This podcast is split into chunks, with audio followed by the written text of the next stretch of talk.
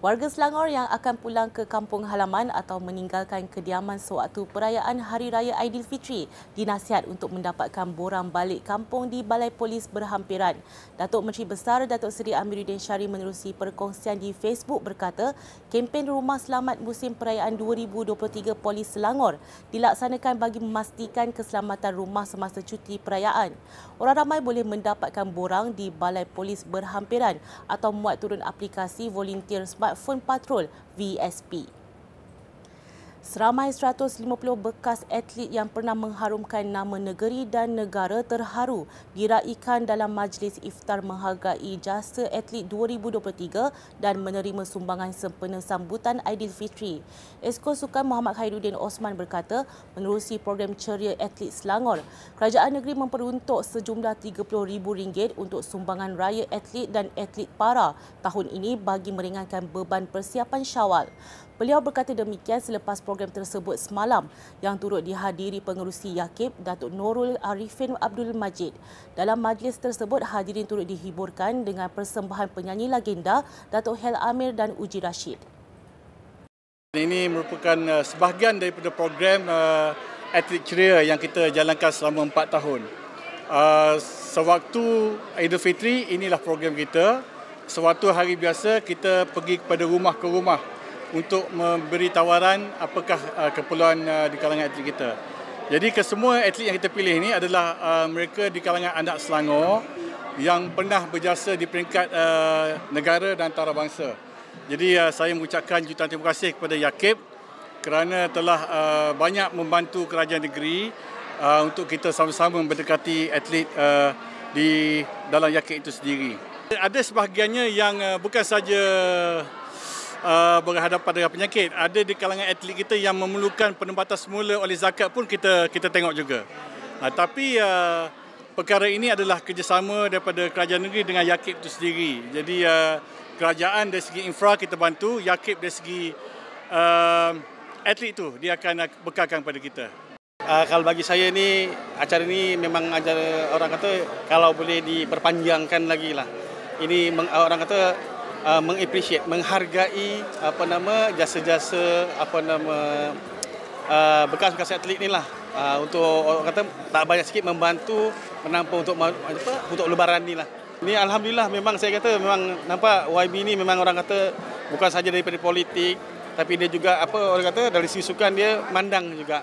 Jadi salah satu sebenarnya dapat membantu jugalah uh, ahli-ahli sukan yang yang, ber, yang kurang berkemampuan lah saya harap uh, yalah banyak peminat-peminat saya dan penyokong-penyokong juga netizen-netizen yang mana kita komen-komen sikit pasal bola sepak tu.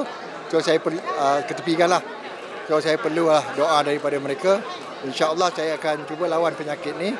Dan di mana saya berasa hari ini saya berasa segar dan rasa gembira. Dapat bersama-sama dengan yalah uh, bekas-bekas pemain uh, atlet-atlet dan juga program ni.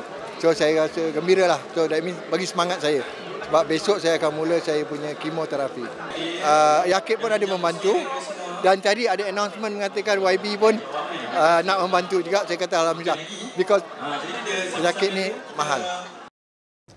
Perdana Menteri Datuk Seri Anwar Ibrahim dijadualkan berkunjung ke Shah Alam dan Kelang pada 19 April ini sempena program santunan Ramadan Malaysia Madani.